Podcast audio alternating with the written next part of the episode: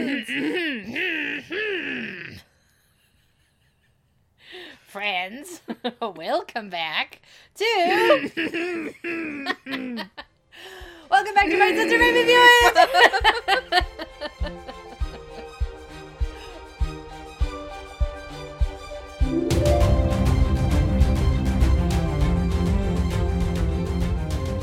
I'm so happy to be here today. I cannot speak for my counterpart though.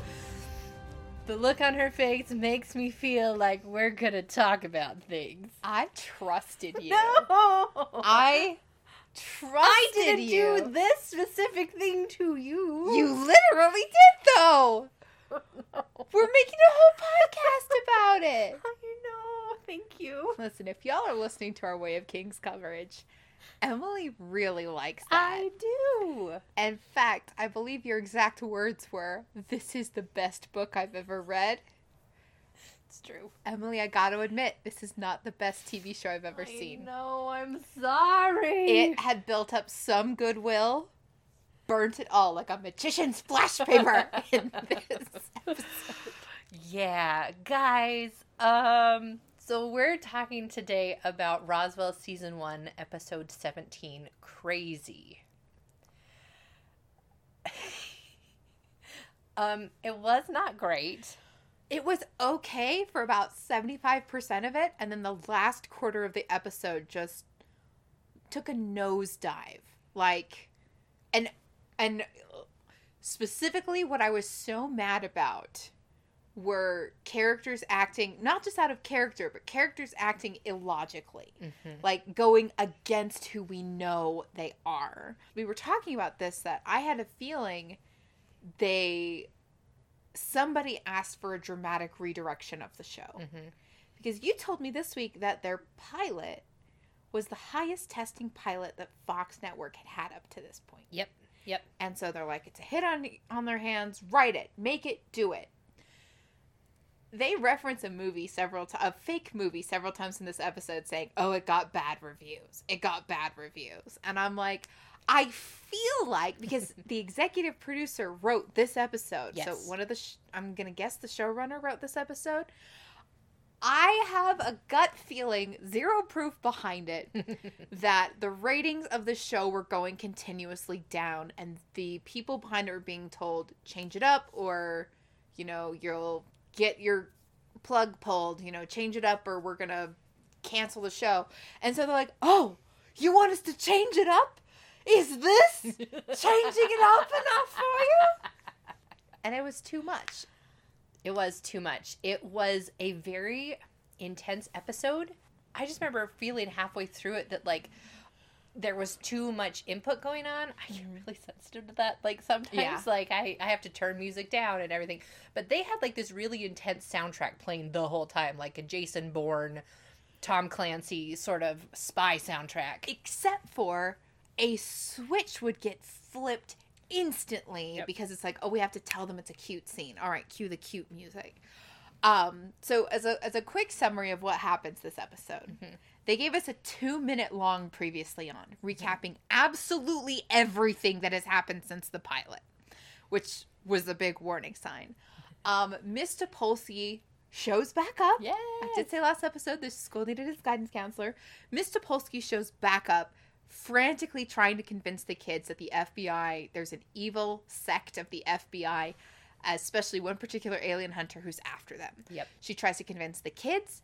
The kids as a group don't believe her. She tries to convince several of the kids solo. They don't believe her. She tries to convince the sheriff, who apparently doesn't believe in aliens anymore. Just doesn't believe in them. It's done. And It's like he had a hot obsession for a minute. okay, you could make Emily's a diorama out of making it. fun of me because I'm going through what is probably an ADHD fueled ultra super obsession right now about building miniatures and diagrams and But I believe dioramas. that you can do it. Okay. I want you to do it. The problem is, you guys, okay, so I'll get these obsessions like Pokemon Go or bookbinding, and I'll do them really hard for about a week and then I just never do them again. Thing is, because I'm so busy with work, I don't have time to build a diorama. so my brain is like, "You should make a diorama out of this," and I'm like, "I, I can't, I can't." Anyway, and then it ends with this showdown where, um, listen, the, there there were a couple argument scenes that were written well yes, yes. and we are going to go through the episode in order like like always but there were a couple argument scenes that were written well but the finale of this episode just So fell apart. frustrating. and i looked at emily. I looked at my sister in the eye after this and i said emily when does roswell get good? And she oh. says i don't think i should tell you. And i was like emily? Emily when does roswell get good? Okay, so in my professional opinion, the like second to last episode of this season. sorry you told me season two so i thought you were about to say the second to last episode of season Oh, two yeah. And I'm like, then why'd you bring it, Mark? um, so I believe, and I'd have to check again. Please don't fact check me. I already had to apologize about getting actresses' names wrong. Um, I believe the second to last episode of this season is like one of their higher rated episodes, Mm-hmm. and so that kind of kicks it, kicks it off. I don't know if there's something I should tell you. No, I'll just, I trust you. No, no, no, no, no. I'm trying to think like. I'm trying to think if I should tell if I should tell the audience this as well if people are watching it through about saving the show. What? Did a bunch of people say this show sucks? Cancel it? And then the fans said, don't cancel the show. You're so sexy. When did there that was happen? a th- from what I understand there was like a write in and fans of the show would send I guess it was the WB at this point like bottles of Tabasco sauce with notes saying please don't cancel Roswell. Well, I'm glad that the letter writing campaign worked. What am I talking about? I can't believe that. They should have let it die. No, because then we wouldn't have a season two. They liked season one enough to do that write in. Yes, Okay, then this this episode must have kicked off from that probably. because just the drastic changes in tone and stuff from Mhm. this. They killed Toby from the West Wing, you guys. oh yeah. Okay, so they yeah, we're gonna jump ahead really fast. Um, Topolsky is trying to convince the sheriff at one point, "Hey, this is true.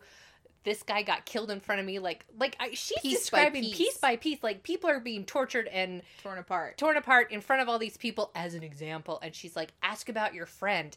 And I'm like, "He, sheriff doesn't Agent have a friend." Stevens, Andrew Stevens or something. Yeah, I'm like, the sheriff doesn't have a friend in the FBI. and I said, "Oh, it's Toby from the West Wing," And I'm I like- said, no, it's not. and I'm like, "Well, who else would it be? There were no other important characters." So I was expecting some sort of like flashback, like this is the sheriff's friend from forever ago, and they lost touch, and blah blah blah. he was not in the previously on. They didn't even show a picture of him in his file, and I'm like, "Oh, they can't afford him anymore. He's on West Wing now." Let's start at the beginning. All right, so the previously on covers Liz being shot, Max fixing the bullet, the flashbacks they have of each other's past, the the very deep mental connection they have, the silver handprint on her belly, Max pre- telling her that she's an alien. He's an alien. He's an alien. Who's an alien? Who is dating? Who is together? The sheriff is evil. The sheriff wants to know about Max Evans. We should lay low. We're aliens. Everyone's against aliens. Everyone's against us. We're sucking face, and Liz sees visions about it. Anyway, it's stuff that's not important to the episode. yeah, I mean, it's it's about them finding the the, orb the not egg baby, the not egg baby. And then Miss Topolsky showed up in the previously on, and I was like, great, Miss Topolsky's coming back. But basically, this previously on was condensing so much of what previously happened. Like usually they just do like a very generic kind of oh, here's like two or three things you need to know, but this was like 18 points of this is very important storyline. There's another alien, there was a crash. He can transform. This is what it looks like when Yeah. he transforms. And this is one of the reasons why I think this is the episode where they're like, we absolutely have to change the direction of the show. And they must have gone back.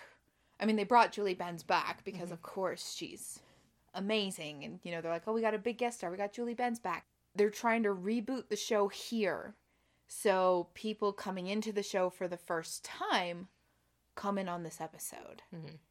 And it just wasn't. It left me with a sense of dread Oh, just no. starting this. Oh, no. But so we start up in the Crashdown Cafe, and guess who the no line cook is? Guess who has a new job? Something Megan has been like pushing for the whole series is Michael. Because Michael's an adult with his own apartment and he has to afford rent. And so he has a job. There's a. It's treated like the A storyline here. Mm-hmm. Well, okay, I guess it's the B because Miss Topolsky is the A storyline about how Maria is jealous of what Max and Liz have, and she's mad that Michael isn't more romantic. And I'm like, it was a frustrating storyline because previously, especially on Independence Day, we've shown that Maria knows Michael better than anyone else. And while it did feel true to Maria to be the kind of girlfriend who's like, I want more, I expect more, I feel she's grown enough over the course of the season that this was just an, a storyline for her I didn't care for. Yeah, it was it was definitely done in order to ratchet up the tension between the two of them. Because yeah, they they do go through, through this because Max is the most attentive boyfriend. He's the one that shows up with the perfect gift and he's the one that is oh Horrifying gift, actually. when we get to what the gift is, I hated it. really? It it was creepy to me. Okay, it was not to me. Okay. Should we just say the gift now or should we save it? One, Listen, two, I'm gonna no, I'm gonna leave you with a sense of dread. What is this horrible gift that made Megan's skin crawl and Emily's skin soft? We'll find out. but to my great disappointment, where I was like, okay, after the sexual healing episode, maybe Liz and Max will turn it down a bit. No, the opposite of that happens. There, listen, I okay. A lot of this is nostalgia talking. I'm okay, I'm of multiple minds about this. Uh huh. First mind, I think they're adorable together and they're so hopeful and bright eyed and bushy tailed about the future. Yeah, yeah. And everything is great. But then at the same time, I'm just like, Max and Liz, I don't know. I can see why Maria would be so frustrated because she Yeah. sees what she sees as like the perfect the perfect couple who understands everything and can just look into each other's eyes and know what the other is thinking. And she really likes Michael, but she's trying to push him into this mold. mold that that's not him. If he were to do that, that he wouldn't be Michael anymore. Mm-hmm. And she finally gets that by the end of the episode, but I feel like that was kind of done in order to just be like, "Oh, look, there's tension in the ranks. Oh, no. A couple might break up." And it wasn't organic or anything. Yeah, I, I can see where that's coming from. Um, I just they they pulled off the will they won't they for so long that now Max and Liz are really together and super physically affectionate all the time, which I you know I feel is authentic to a teenage relationship. It just isn't fun watching them trying to find places to go make out all the time. that's true. That was a Like- little annoying. I don't even like that in my fan fiction. Oh yeah, there's this weird C storyline where Isabel has a new friend in town, hmm and I didn't care for that at all. I'm like, this episode already. Okay, so do you remember the Andrew Garfield Spider-Man film? Do I remember it? Yes. Yes. Okay. Did you know in the second Amazing Spider-Man there was a Mary Jane actress cast and several scenes shot with her, and she was part of the story. Oh. Now keep in mind this is the the film that already had three villains. Yes. And they were going to do three villains and two love interests. And they're like, something has to go. And the Mary Jane scenes were cut. Should have been a villain that went. That was the okay. We can't talk about it. but It was too many villains in that story. Say Mary Jane should have been a villain. oh, that would have been great. Ah. Unexpected. Um, but anyway, I feel that Tess was one thing's too many for this episode. Mhm. But that was part of the Isabel and Alex storyline where they're trying to keep Isabel and Alex apart. So they give Isabel this new, very suspicious Australian friend. Who's not Australian? Sorry, the actress is. yeah, because everyone else is going off and doing their thing, pairing up, and you would think Isabel and Alex would go off and do that. So we've got some of the episode up as reference for as we're talking. Mhm. Liz and Max are finding their first place to go make out. This is Bentley Point. This is the place where Topolsky gets got at the end of the episode. Oh, Do you recognize that stretch of trees? I do now. I do. They may have even shot it on the same night. Maybe. But they're hardcore making out in the car, and all of a sudden, The subtitles say kissing, comma, panting. And I was like, absolutely not. they're interrupted by Miss Topolsky, who runs up and she looks rough. Like she's got, I mean, her eyes, the makeup that they did was great because she looks really haggard and tired. Exhausted. Yeah. First of all, she's like, "You're in danger. You just need to act like normal kids." And they're like, "We are normal kids." Like, That's no okay, but the way Max says it is so serial killer. Where Miss Topolsky's like, "You're in danger. To protect yourselves, you have to act like normal kids." And Max, holding Liz in his arms, says through knitted eyebrows, "We are normal kids."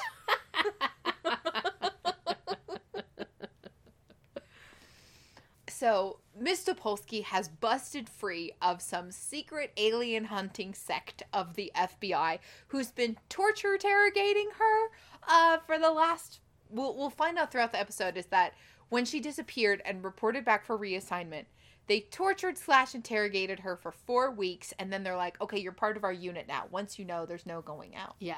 Plus, you've had contact with. Unless you've had contact with quote, the subject. And here's the thing they apparently don't have enough proof or evidence to arrest. They think only Max Evans is an alien. Okay, here's here's why I think they think that because I've been thinking about that too. We're just like, why wouldn't they also suspect his sister? She's adopted, so they would assume he, she's not blood. They're both adopted. Yes, and they got adopted at the same time from the same orphanage who found them both wandering naked together on the side of the road at age six. I'm not saying it's a good reason. I'm saying that's they made assumptions. You should not make assumptions. Because when you do that, you make an ass out of you and me. That is right. Assume. Assume. Okay. I don't like it. I'm sorry. So Topolsky interrupts Max and Liz making out. hmm And then we have the opening credits, which had a new shot, which I pay enough attention to, Emily. I can always spot when there's a new shot in the Very opening credits. Are you impressed by I'm me? very impressed by you. Maria and Michael are making out, and they're saying each other's names in a very breathy sort of way. And then mm-hmm. she says Max's name, and Yeah. Michael's like, "What, Max?" And then we turn around. Isabel, Max, Alex, and Liz are quietly standing in Michael's apartment, having let themselves in silently, did not announce their presence, waited and watched their friends make out until Maria noticed them. And I know that 100% is because the writers wanted Maria to say the wrong name while they were making out, because the B story is that Michael is feeling insecure in his relationship due to how Max and Liz are getting along together. And are you impressed? I got every name right in And that speech. Speechless. I'm not even have to edit anything. So, this is the first argument scene. yes. and everyone lays out their their points in this argument scene. Mhm. Uh, Liz and Max tell everybody about Topolsky. Yeah. So, you know, they lay everything out, and basically the whole group is like, well, what are we going to do? Because they're realizing the FBI is getting involved. Like, all of a sudden, this has gone from, hey, we're just trying to live a normal life to, oh my gosh, we have to live a normal life so the FBI does not find us. Also, Alex is now just like part of the group. Well, he knows about them. Yeah, but when did that make him part of the group? Why wouldn't it make him a part of the group? Because he was mad at them for lying to him. I swear the last time we saw him, well, it was Isabel kissing him for science, but like, he has not spoken any words to Michael or Max. And now he's just.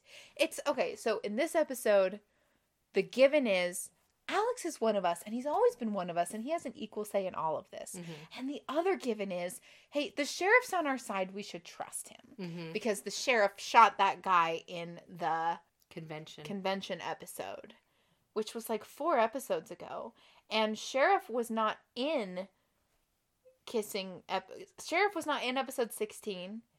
He was a little bit in Independent. Independence Day, but only because he suspected Michael of murdering Hank. and I'm realizing after the root 'em, shoot 'em, kill that guy in the convention, which you were like, is he gonna have to pay for that? And I wrongly assumed that, like, oh no, it's an extrajudicial shooting. He's the sheriff. He just does whatever he wants. Topolsky actually brings that up as a, hey, do you know what? That was actually a bad idea you did four episodes ago. And because now that's what put the FBI onto all of this. yeah. Yeah. And it's not because that guy had any accurate information. It's just that the FBI tracks UFO nuts. Now, if you recall, Sheriff Valenti and Kyle had a conversation a few episodes ago. It might have been Into the Woods, It- where his son was like, Dad, you care about aliens more than you care about me. And isn't that what drove Grandpa away? Isn't that what drove Grandpa away? And you would think that Sheriff Valenti at the end of that episode would be like, You're right, son. I care more about you than I care about aliens. You're my son. You're my family. I love and I care about you. And then there was a little bit of a twist at the end where instead he goes to his father, who's still alive, and is like, Dad, you were right about the aliens. You were super right about the aliens. You I shouldn't have doubted you for even half a second. Why does Sheriff Valenti not believe in aliens anymore in this episode? Why did he buy the absolute bull story that he buys at the end of the episode? It's just ugh. it's really frustrating. Yeah, they what they've done is they've taken everyone's characters and said the plot needs to do this, mm-hmm. therefore you have to do these specific things to get the plot to move rather than having it move in an organic natural Yeah. way. And it's very frustrating mm-hmm. because it, feels so choppy mm-hmm. and it feels so weird.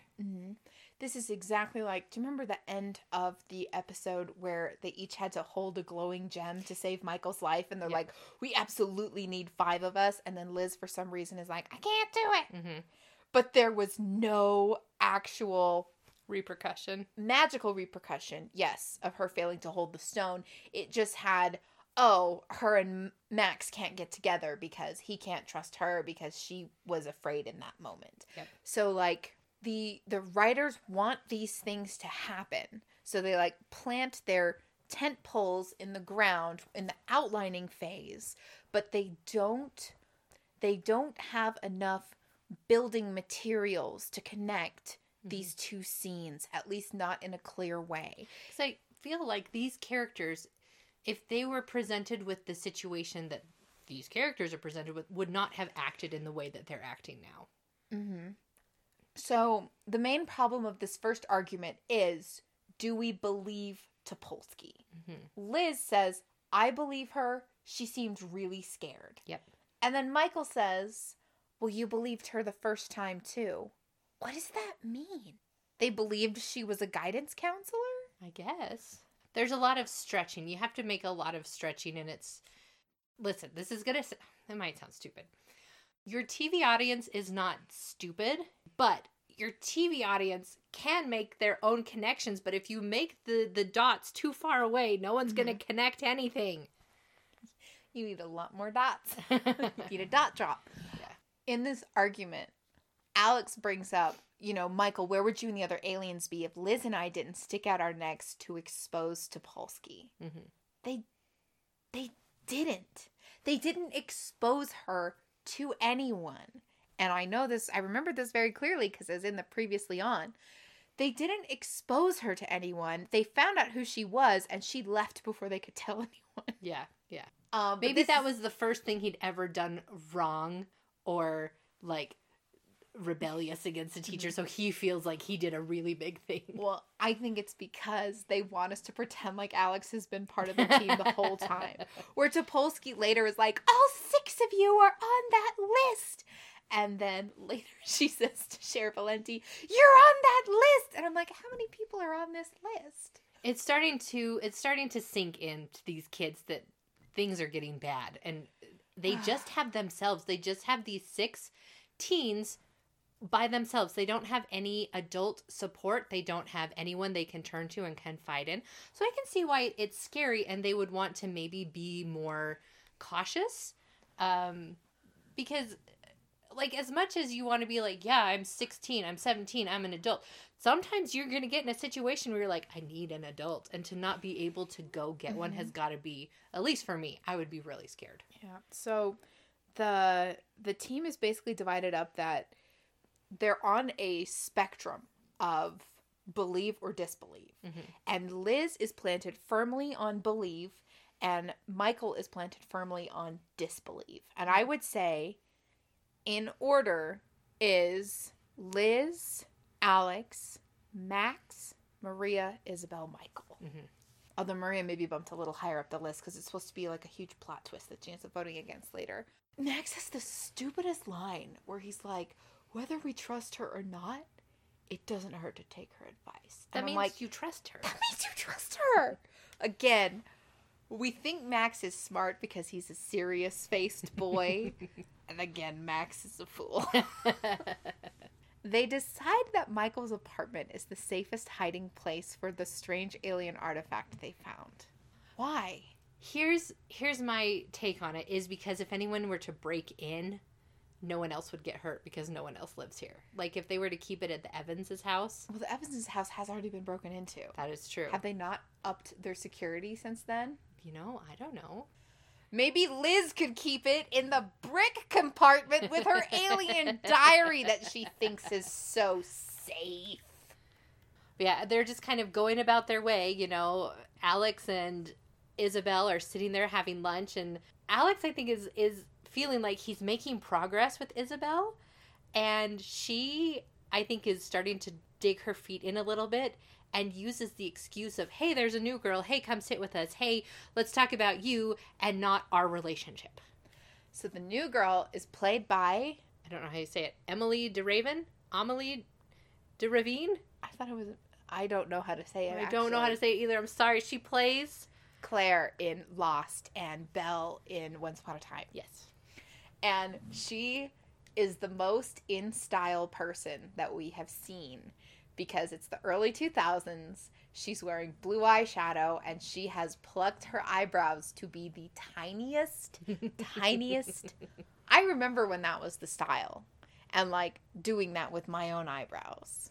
I'm glad that's not the style anymore. I like I like a fuller eyebrow. Mhm. Isabel and the new girl bond over how hard it is to be beautiful and blonde. Mhm. Mhm. Alex can't relate. Nope. He is not blonde. He is beautiful though. he is beautiful It's so flirtatious. yes it is It is flirtatious. She is horning in on Alex's territory and Isabel's like, "She's just a friend. She's just a friend." And I'm like, "Are they setting her up to be an evil lesbian?" are they I hope they set her up to be a nice lesbian. Again, I think Isabel should have dated Maria instead of Michael. I don't know if I should say again. I don't know if I've said that on the podcast. alex That one. Don't date your brother.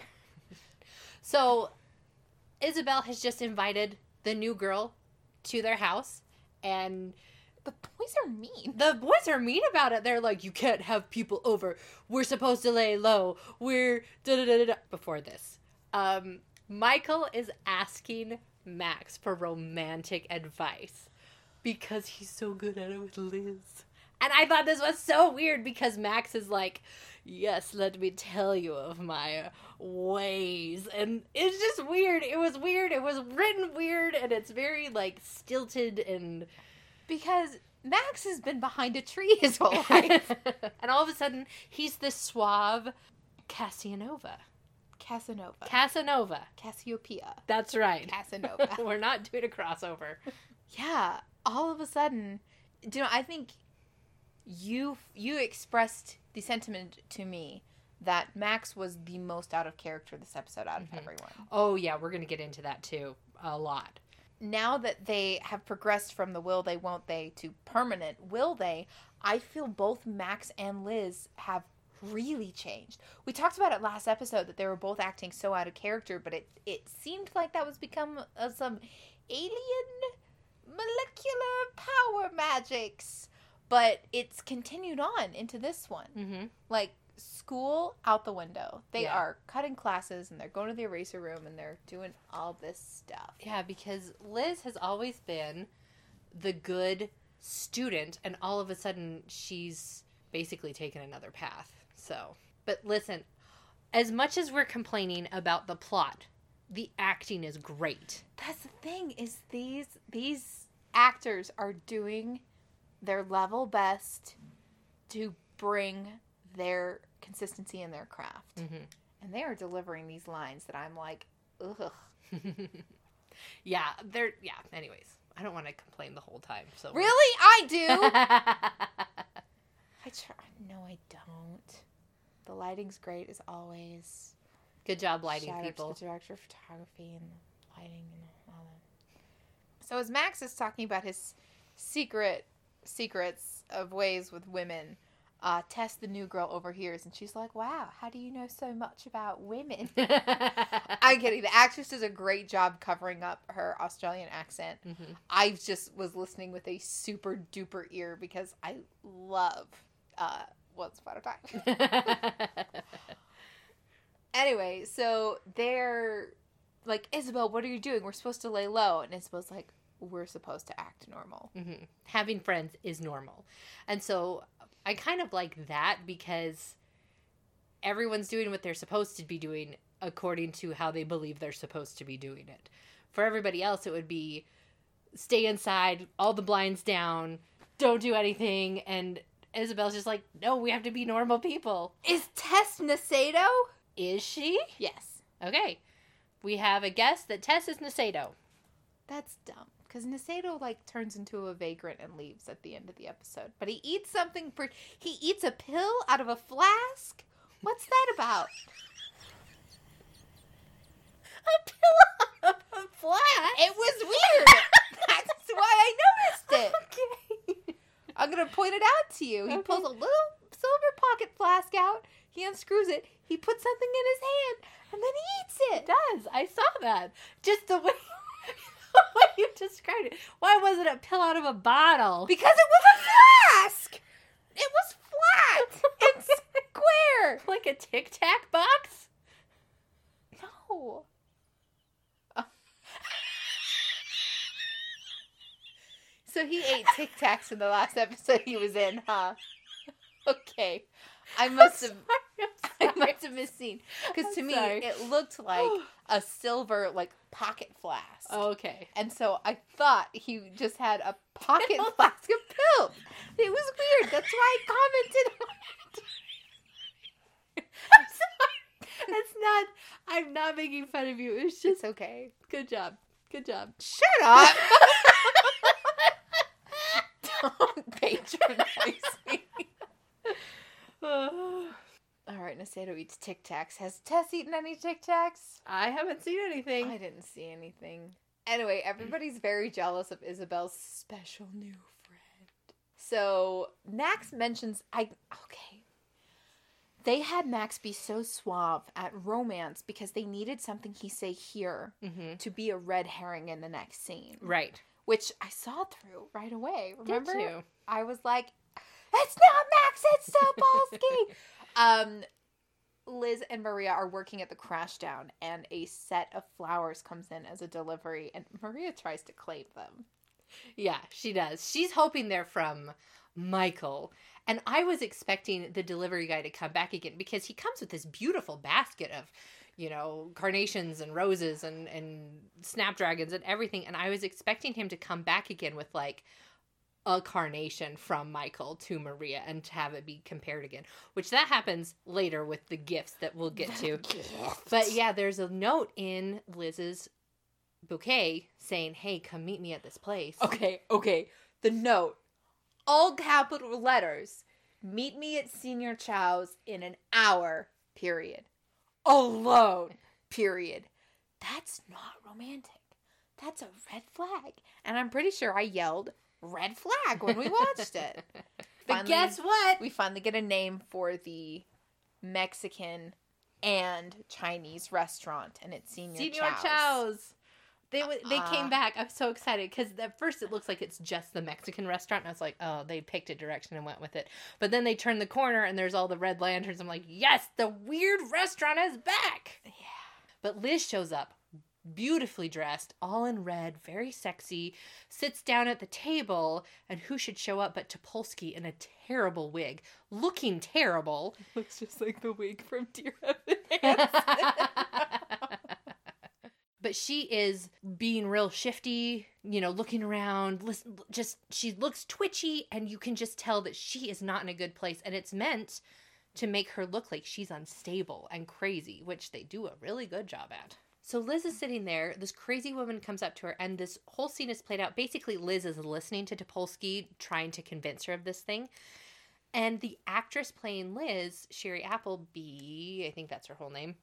Are you sure? No, You were wrong about. I was super wrong. So maybe, um, but she sits there, teary eyed, not crying, but like no, yeah, crying. crying, and I'm, and I'm like that. That's kind of weird. And then I realize if you're a 16 year old teenager and some crazy lady is leaning across the table talking to you and being like, "You're in danger. You're gonna die," I'd be crying too. Yeah, and we're using the word crazy because that's the title of the episode. that's the title of the episode. Listen, and that's how they like refer to her throughout. Mhm. Um, but yeah, like Liz just cries as this is happening. So the whole restaurant is lit up red. Um, Ms. Topolsky has this bright blue, uh, has this bright blue fish tank behind her, frame within a frame. frame within a frame, and it also puts like this splash of very different color on her shots specifically. Now listen, if I were to give this series credit for symbolism, it's They that did steam. That was did- symbolic. they did steam. You're right. Thank you. Topolsky seeing the situation in a different light from everyone else. That's smart. Thank you. You're smart, smart lady. Because literally everyone else is lit red. Mhm. Okay. Uh, FBI shows up. We think because she gets nervous and runs off, but then guys in black kind of follow her out. So Uh, she wants Liz to meet her in a less public place. Um, and so all of the teens are going to find this out and they're going to talk about it again. And here we have the first, what I'm going to call mock UN. We have the first mock UN meeting of the humans and aliens in this very dramatic camera swirling all around everybody. They are at the quarry slash reservoir slash area that we've seen before mm-hmm. and just the camera work in this sequence is very intense and everyone's acting is very intense very good. they're using a lot of parallax with like you know even just a slight move of the camera makes makes the background move a bunch and it's it's shot very intense and very close even in the oneers and i didn't care for it okay. They also have very distracting music. This is one of the things where I'm like, okay, there's too much. If it had been just camera movement and less music, it would have been fine. Or less camera movement and more music, it would have been fine. But it was there was so much going on in this scene that it was everything was distracting because the shots cut back and forth so fast that you know people barely get their thoughts out before the next person jumps in. so they put it to a vote do we trust Topolsky do we go meet her or do we not Mm-hmm. and there ends up being a tie we think where it's going to be evenly split humans versus aliens Because the aliens all say, no, do not meet with her. yeah but then maria decides to side with the aliens and so Mhm. they all you know this vote is no we shouldn't go Yeah. and so i feel that this happens way too early in the episode because the twist at the end is that michael decides to go and meet with topolsky Yeah. This felt a little like Hamlet, where people talked about stuff and what could happen, but no one makes a decision until Michael makes a decision and puts everything into motion for the last five minutes of the show. yeah This was a lot of standing still and yeah. So, remember how the sheriff was dating Maria's mom for three episodes? I do remember that. Well, Topolsky's back. And was Maria's mom in the previously on at all? No, no, she wasn't. Does the sheriff mention that he's in a relationship to Miss Topolsky? No, he doesn't. Clearly, Miss Topolsky's not here for romance. But Topolsky shows up at his house and they talk about the aliens and they talk about the FBI. And he doesn't believe her. Yeah. And I'm like, what? Your whole deal is your obsessive pursuit of Max Evans being an alien. hmm And here is someone confirming his fears, his guesses. And he's just like, no, I, I never believed in that at all.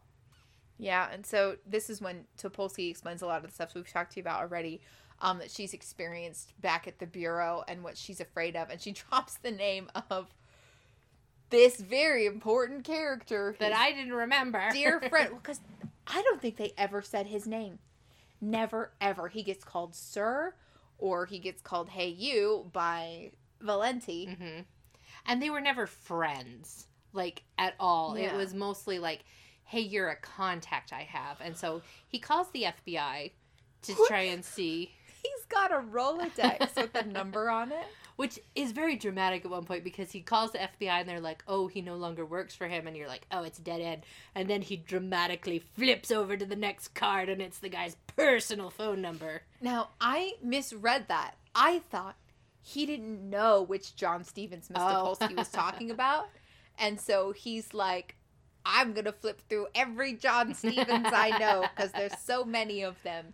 But underneath it, it says that it was it was his residence that he was calling, and it's mm-hmm. very sad. He gets his widow on the phone. really sad because he asks for, you know, the guy, and she's like, "Why won't they tell everyone he's dead?" Like she's obviously had to tell people over and over again, and that's got to be super Yeah. super tough because she's like, "Why don't you know this? Why won't they tell people this?" And you can tell he's like, "Ugh," which okay.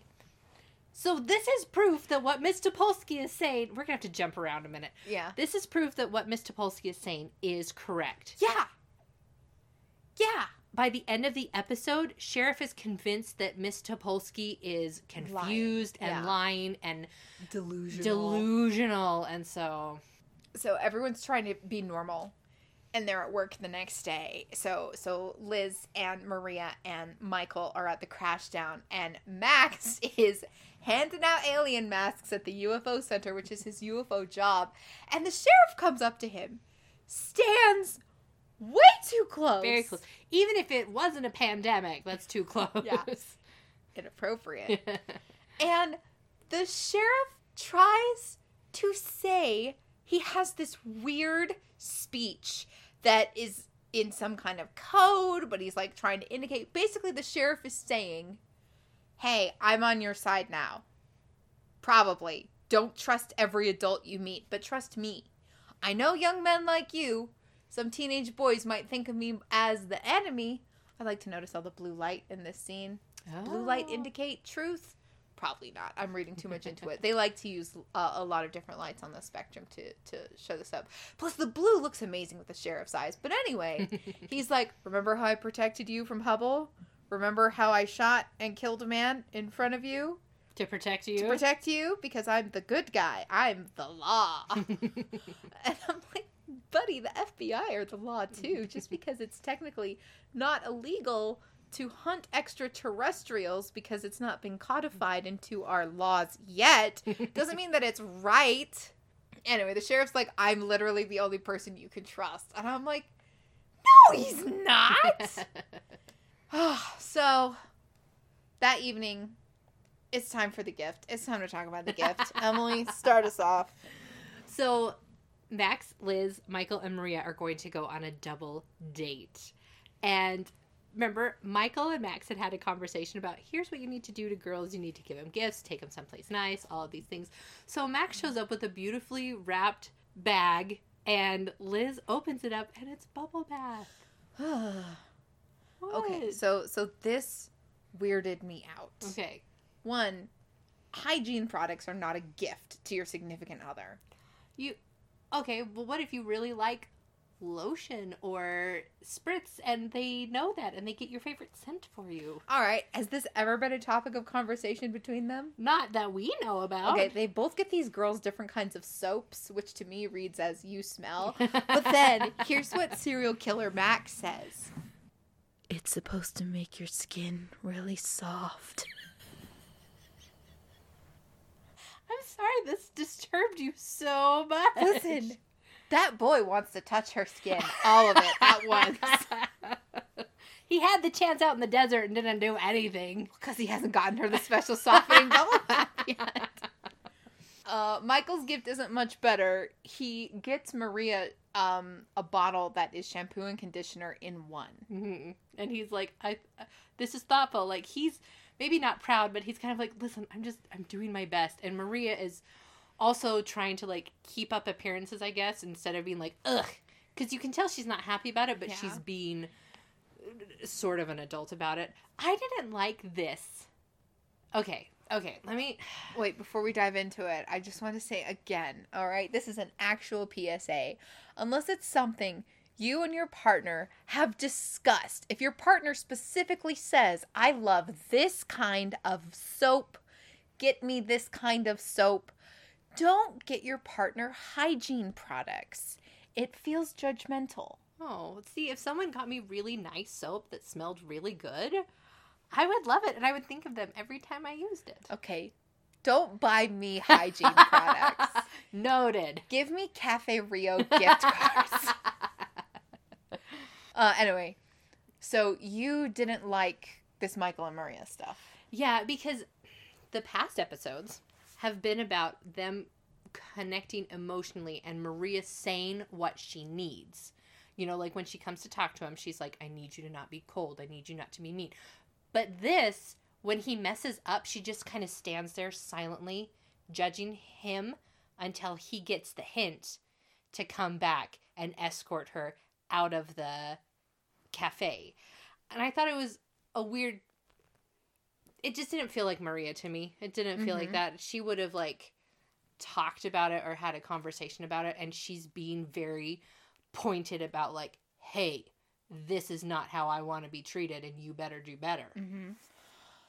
So now that I'm thinking about it, last episode, episode 16, was about Maria feeling competitive with Liz and Max That's true because Okay. Liz was seeing visions. So I, I guess this is extending onto that, but again, it's it's like you mentioned at the beginning where they're putting in tension between one of the romantic couples to mm-hmm. have tension yeah. and I I don't like what they chose for tension. Although I will admit at the beginning of this episode, I was so horrified that he was going to dump Maria and go for Tess. What? But Tess ended up being part of Isabel's story. When we Oh. very first saw Tess, Mhm. it had come uh well no, when we when we see Tess the second time, it's the conversation of like how do you treat a girl? Mhm. and Tess interrupts it. And I was like, okay, Michael is going to be like, Maria is too high maintenance for me.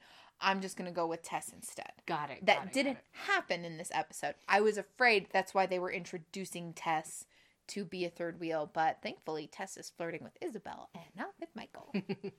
And poor Michael is like floundering, but he's really trying. Like you can tell he's like, I don't get this at all, but I'm gonna do this for Maria. the patrons in the cafe are judging them.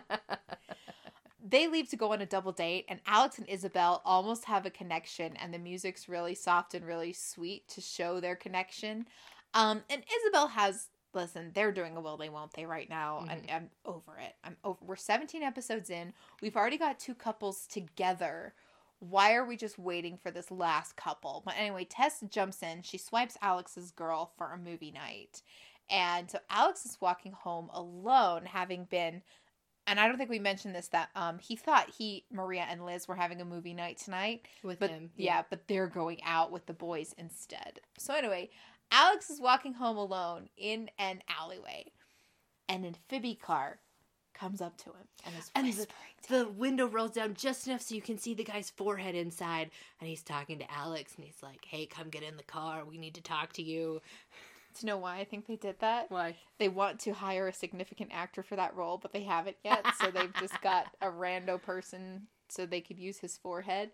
But anyway, The sheriff shows up. the sheriff just shows up. He knows this is happening. He knows to be here. And he's like, I'm the good guy now. I'm on your side. I'm gonna give you a ride home. Aliens aren't real. I'm going to protect you from all the weirdies. I can be trusted. No questions asked. Man, I'm not buying it. I'm not buying it. No. Listen, I love this show. This was a terrible episode. It's a terrible episode. I was so mad at Emily watching this. I'm sorry. So the date itself is more awkwardness, and Michael eventually leaves. Like, I don't think we need to step through the date. It's just, it's drama for drama. Michael goes home. His apartment is ransacked. Topolsky is there, and she has the orb.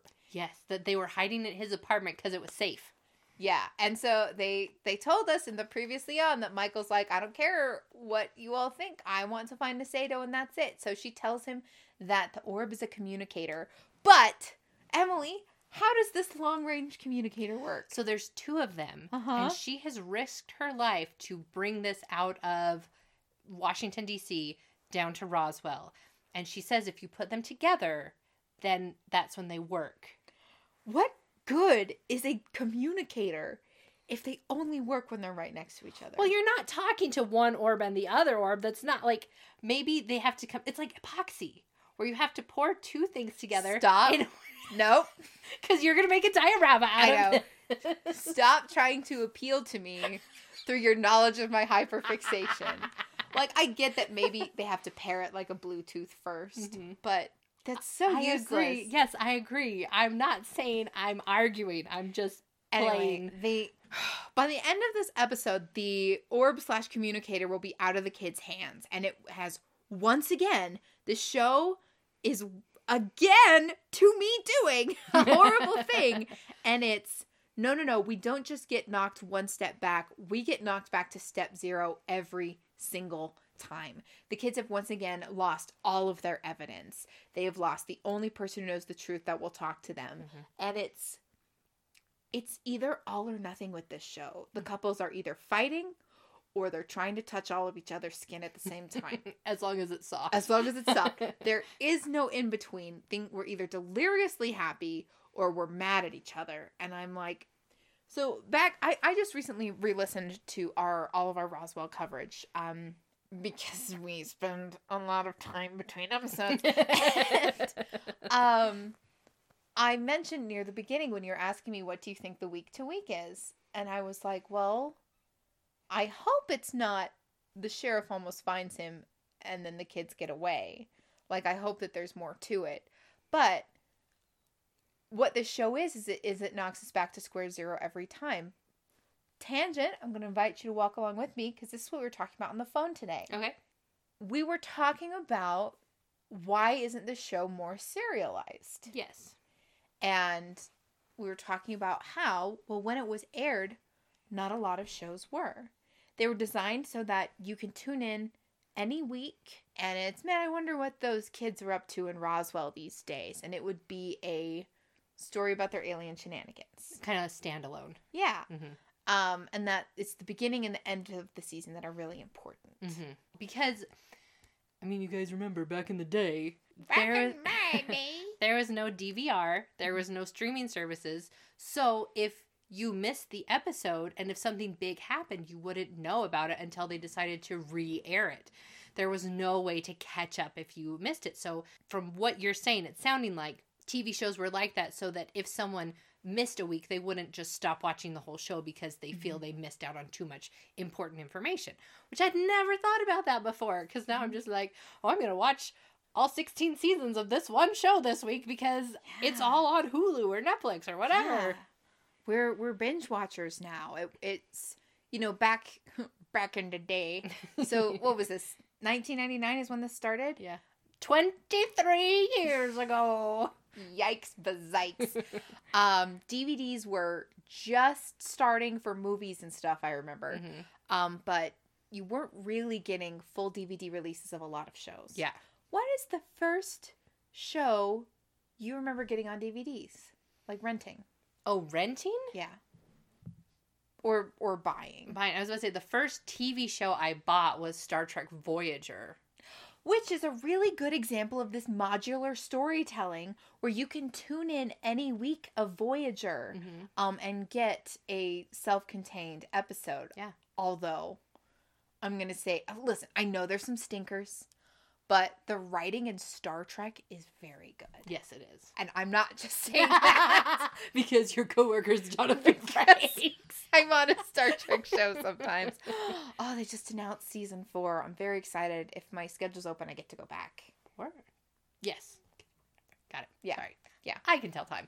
They they just announced Lower Deck season Yeah. four has been greenlit, which is great. The only, mm, like, okay, Anne of Green Gables, Pride and Prejudice. We Uh-huh. had those on VHS, and Pride and Prejudice is six VHSs long. Yes, it is. Oh, uh, the first TV show I remember watching through was Alias. I yes. remember renting the DVDs for Alias to watch Good stuff. like a season at a time, and Mhm. I'm, I remember Lost was like the first like big DVD show. I remember the DVDs for Lost being a huge deal. hmm Probably like behind the scenesy stuff. You guys, I love behind the scenes DVDs. She does. Uh, the It's Lord not of the even Rings a joke. my favorite movie are the behind the scenes videos on the Lord of the Rings extended edition of Appendices. Listen, she had us watch this the other day, and I'm sitting there going, "Yeah, I've seen some of it. It's fine. It's amazing. Did you know I It's amazing. It was almost overwhelming because of like so much love and attention and detail went into these movies. Like they were talking about the people that made handmade the chain armor by linking the links together by hand. They didn't have a machine to do it. They handcrafted all of the chainmail. And I'm just like that sounds like the dream. Emily, that was just the first movie. I know. You guys, I cry when Return of the King wins out. I try and watch through all of them once a year, Mhm. usually around my birthday. Um, I missed it this year, so I tried to do it around Christmas, but I didn't get past the first one. So maybe uh, instead of watching Elementary one night, we could pop in the um, Two Towers behind the scenes Can't do that, yeah. because oh, you guys, it's so good. Unlike Roswell. Roswell. well, weren't you talking about the DVDs for Roswell? Do you have those? I don't have them. They were difficult to find.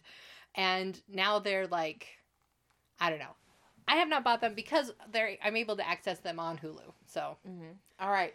So, if I had never seen Roswell before, mhm. if this was the only episode I have seen, I would have liked it. okay.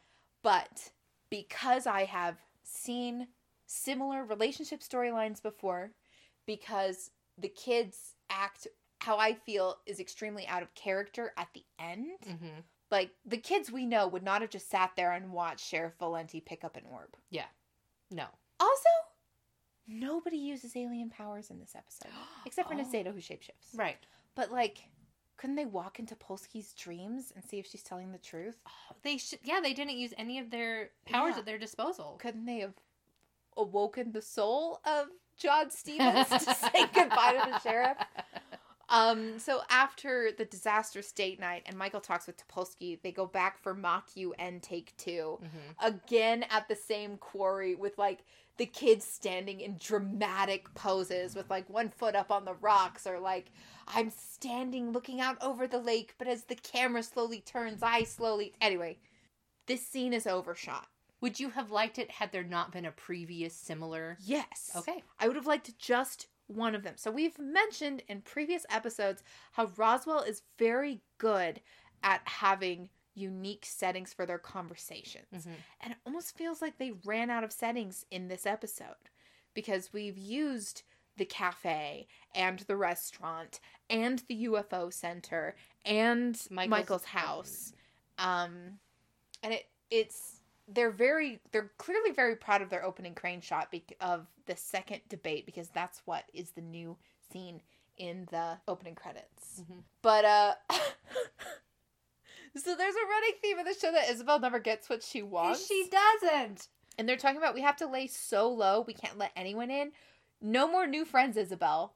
You can't have your new friend at Yeah, school anymore. yeah. And I'm like, Isabel has proven time and again she's the best liar and or actor out of the anyone. least problematic out of this entire group, and I'm including Liz and Alex, the goody two shoes. Like Isabel does not make waves. The boys are always getting into trouble and then yelling at Isabel about it. Oh, So they've uh, decided officially again, don't meet with Topolsky. yeah. I don't think they needed this. Yeah, I don't think they needed this scene. I like the bit at the end where Maria says, I was out of line last night during the date. You're more important than any, like, than the rest of this stuff. That was nice. I think Mar- I, I don't know. I think Maria gets the gravity of the situation. Out of everyone, I think she's the most mature, even though she's kind of played off as the hippy dippy, you know, Yeah. free spirit. She is the most emotionally mature and the most observant, and she is so thoughtful. Mm-hmm. Like, if anything happens, Liz panics. Yeah. Liz panics and Liz cannot lie. No, she can't. And so, yeah, Maria is quickly proving to be like awesome. So, have we ever recorded this long in a Roswell before? I don't think so. Probably though, right? So, Michael, so close to get through a whole episode. Michael decides to take the communicator and go meet Topolsky at Bensley Point. Maria decides she's going to go with him. She delays him enough so she can write a message and leave it for Liz to let him know we're going to Bench. Is that what it's called? Bletchley? Beckley? Something. A point. Bentley Point.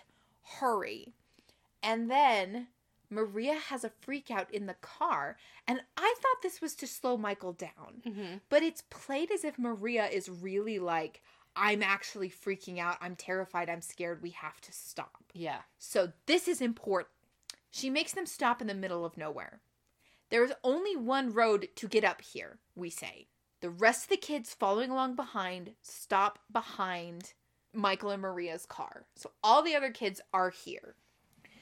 The sheriff drives up from one direction. We gotta talk about the.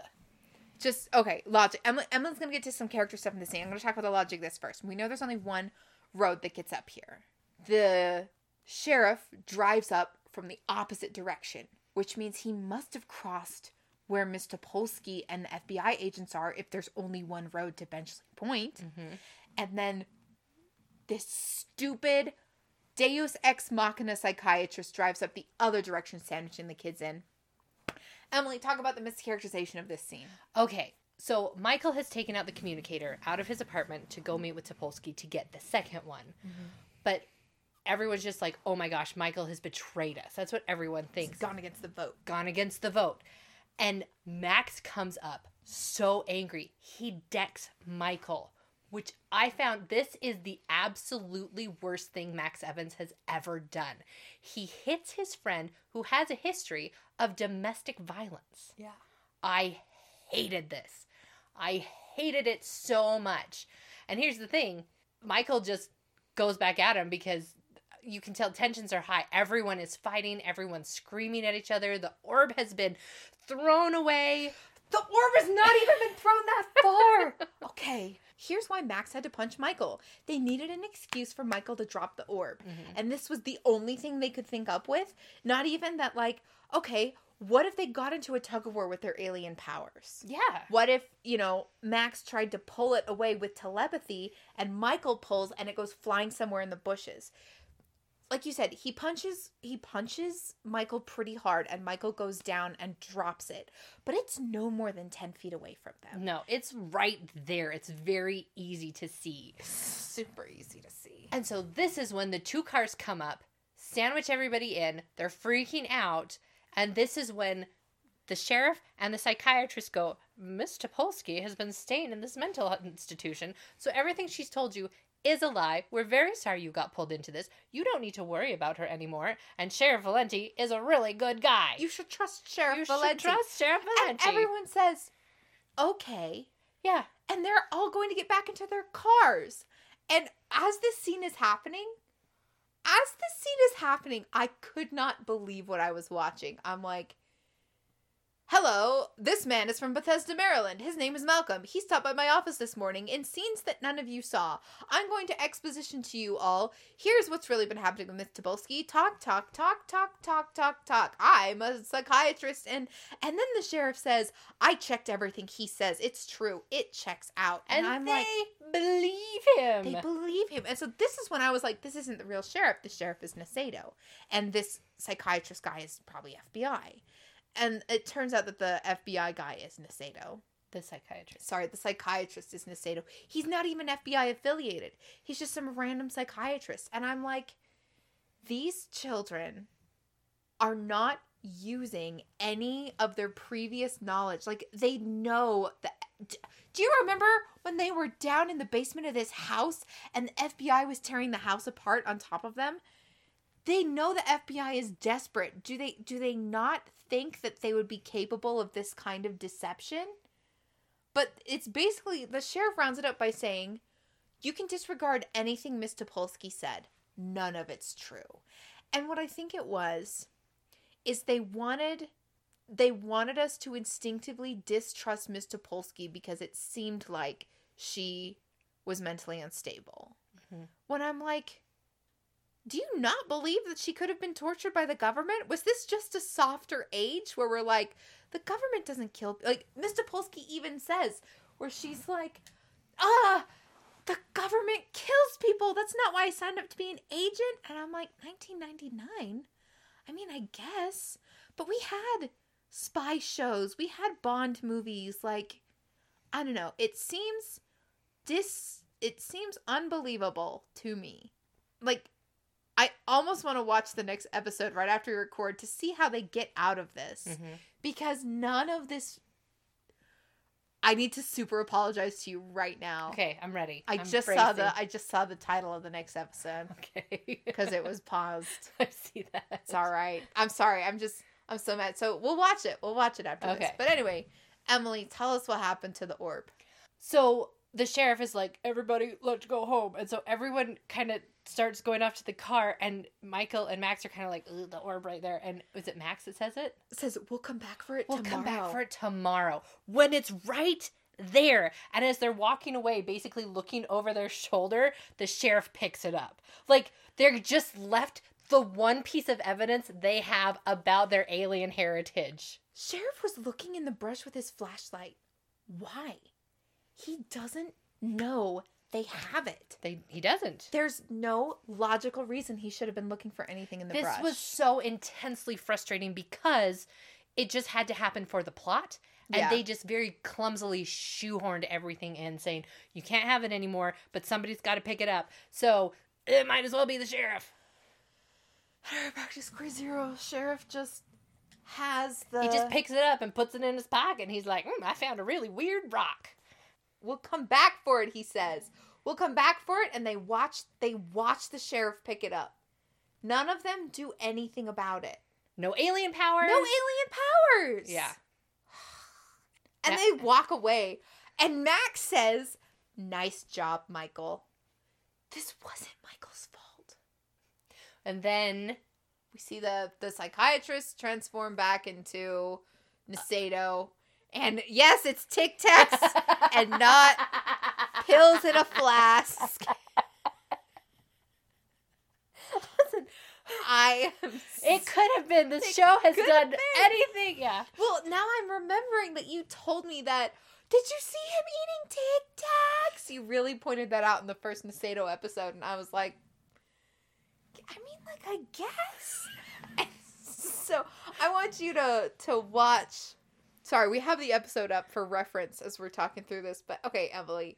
He turns into this man who's got a hiker with a big hiker's backpack. okay i'm ready He pulls out of his chest pocket.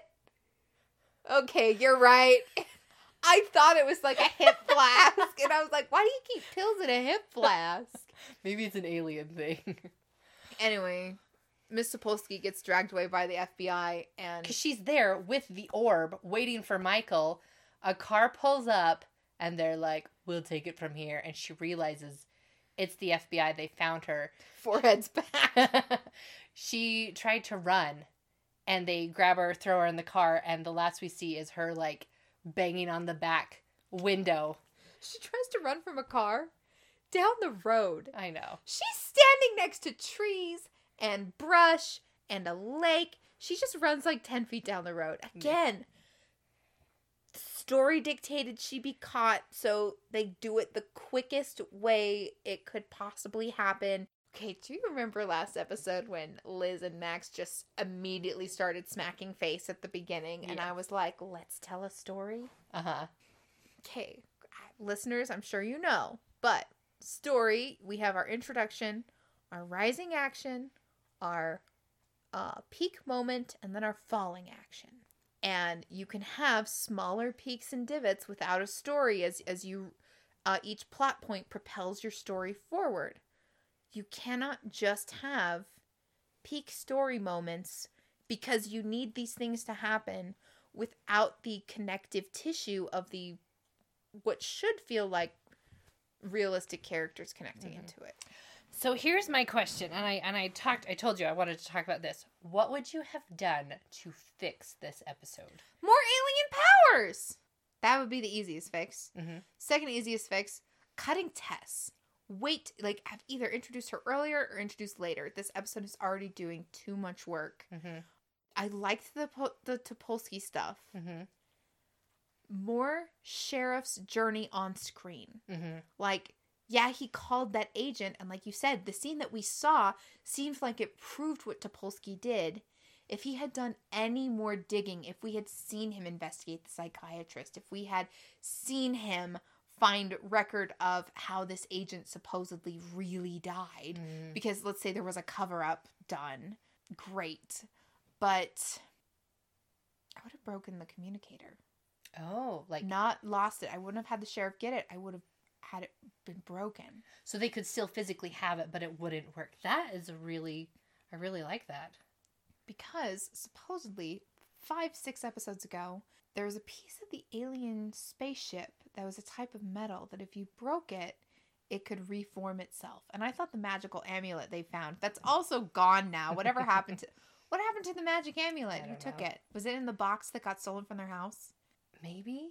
No, I think maybe no. Um, Isabel was wearing it because the sheriff's deputy says like, "Oh, that looks like blah blah blah." but we ended up losing it we do not have that amulet I anymore I Don't think we have it. Michael has the orbs, but we oh don't. yeah we don't know where those magical rocks are either anyway it's just there's so many little macguffins that are it's the sexy lamp problem Mhm. which i know is, is for female characters but basically you could have swapped any of these macguffins around Yeah. the amulet could have been a communicator the orbs could have been the alien eggs Mhm. i know there aren't alien eggs in it but, we've gotten all these different artifacts but they don't actually interact with or do anything with the characters. Mhm. Listen, I am super disappointed in this episode as well because Okay. it's just they all of a sudden are taking it in a new direction for no reason. Well, because they got bad ratings. Might have been it. Shocker. Shocker. Um, but the thing is, I loved Independence Day. I loved Blind Date. Like, I felt like they had found a really fun Groove. groove. Um, it didn't have like, like you said, it was serialized. It didn't have the overarching all. Yeah. I feel like with this show, it's either fun, happy times. You kind of said this already. Fun, happy times, or serious alien problems. Well, yeah, because if you think about it, um, with Independence Day, Blind Date, and Sexual Healing, there was no FBI involvement at all. Mhm. And all of a sudden, this episode is like, no, the FBI are here. They're a huge threat. They're the biggest danger you kids have ever faced. You're a bunch of idiots for kissing instead of doing alien investigations. I don't know. It's like, I don't know. Do you want to watch another episode? I do. So the next episode is going to be season one, episode eighteen. Tess, lies, and videotape. Okay. Megan, what's your guess? What is that title supposed to be? Sex, lies, and videotape. Is that a song title? That is the name of a film. I don't get these references. I've never seen it, but I know that title. To remember when I was like sexual healing, ew, and you're like it's a song title, and I was like, oh. It's because I'm older and more mature than you are. Anyway, What's your guess? What's behind door number one? well, uh, Tess is gonna be in it, and so I see why they had to shoehorn in her introduction here. I think there's other aliens out there besides Nasedo because there are Oh. five rocks. Three of our kids and Nasedo. I think there's a fifth alien. Okay. Now, I am 80% sure Tess is a uh, FBI plant. Okay. She is 21 jump streeting these kids. but there is a 20% chance that Tess is another alien. Ooh. And that's why she and Isabel bonded so hard over New Kid from School. Uh, because they're not from here, they're from another galaxy. Uh, lies and videotape. I'm, I hope the FBI threat continues in here. And I I think somebody's trying to tell a big lie, but they are caught on security cam about it. All right. Those are good guesses. And I'm excited to see what happens in the next episode because I don't think I've seen this one. Emily, Margaret, Amelia, Josephine M. Lloyd. Why? We have to get to season two. Why the f- beat me, please? Do you like this show so hard? Because of season two. Even your dog hates it. Anyways, you are a good sport. I really appreciate you doing this and letting me make you watch this. I'm just looking forward to your next pick.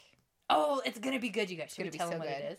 Yeah, sure, why not? We are gonna read all of the Young Jedi Knight series. I thought we were gonna do the full. We're gonna do the full EU Star Wars universe that was canon and is not canon anymore, but is still secretly canon. I'm so excited. Yeah, I am. I am actually excited for that because I've I've read probably tw- I've probably read as much of the Star Wars EU as you've seen of Roswell. um, so I'm excited to go into something mostly unspoiled. hmm Oh, that'll be really fun for Although you. I know about the moon. we may not get all the way to the end because I think we will we'll read it, but like I think by the time we get to the end of the EU, they're just like we don't know what we're doing anymore. Oh well, I hope you pick a good ending point then. I hope so too. Anyways, that's my bias. Uh, so my name's Megan, and again, I'm I'm sticking to my determination that I'm not going to storyboard outside of work hours. Yay! So I'm going to go to thinking about building dioramas.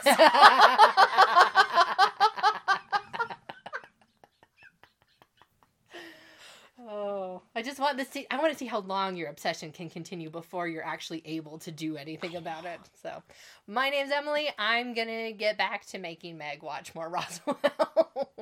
I believe in you. I believe in you. Ready? Break.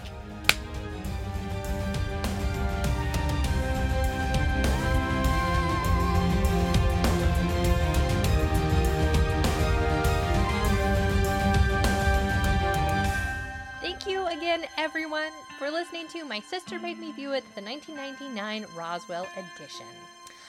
I am sitting down here, all curled up in a ton of blankets because does anyone realize how cold it is outside? Listen, I understand it is February. I understand this in my heart of hearts. I understand that the winter is the coldest part of the year.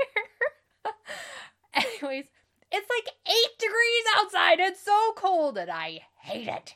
So I am snuggling down here with my dog and my blankets and my podcast equipment. So, anyways, just thank you again for listening. We appreciate you guys so much. And I appreciate you. And I appreciate Megan because she had a rough time this last time around. So, thank you, Meg. I appreciate you. Um, we also appreciate Michael Biancardi for the use of his song A Passing Storm. So, thank you, Michael. We appreciate it.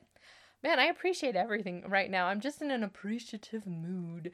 Um, and guess what else we would appreciate is uh and we do appreciate already all the love that you guys have given us. We live for your reviews, we live for your ratings.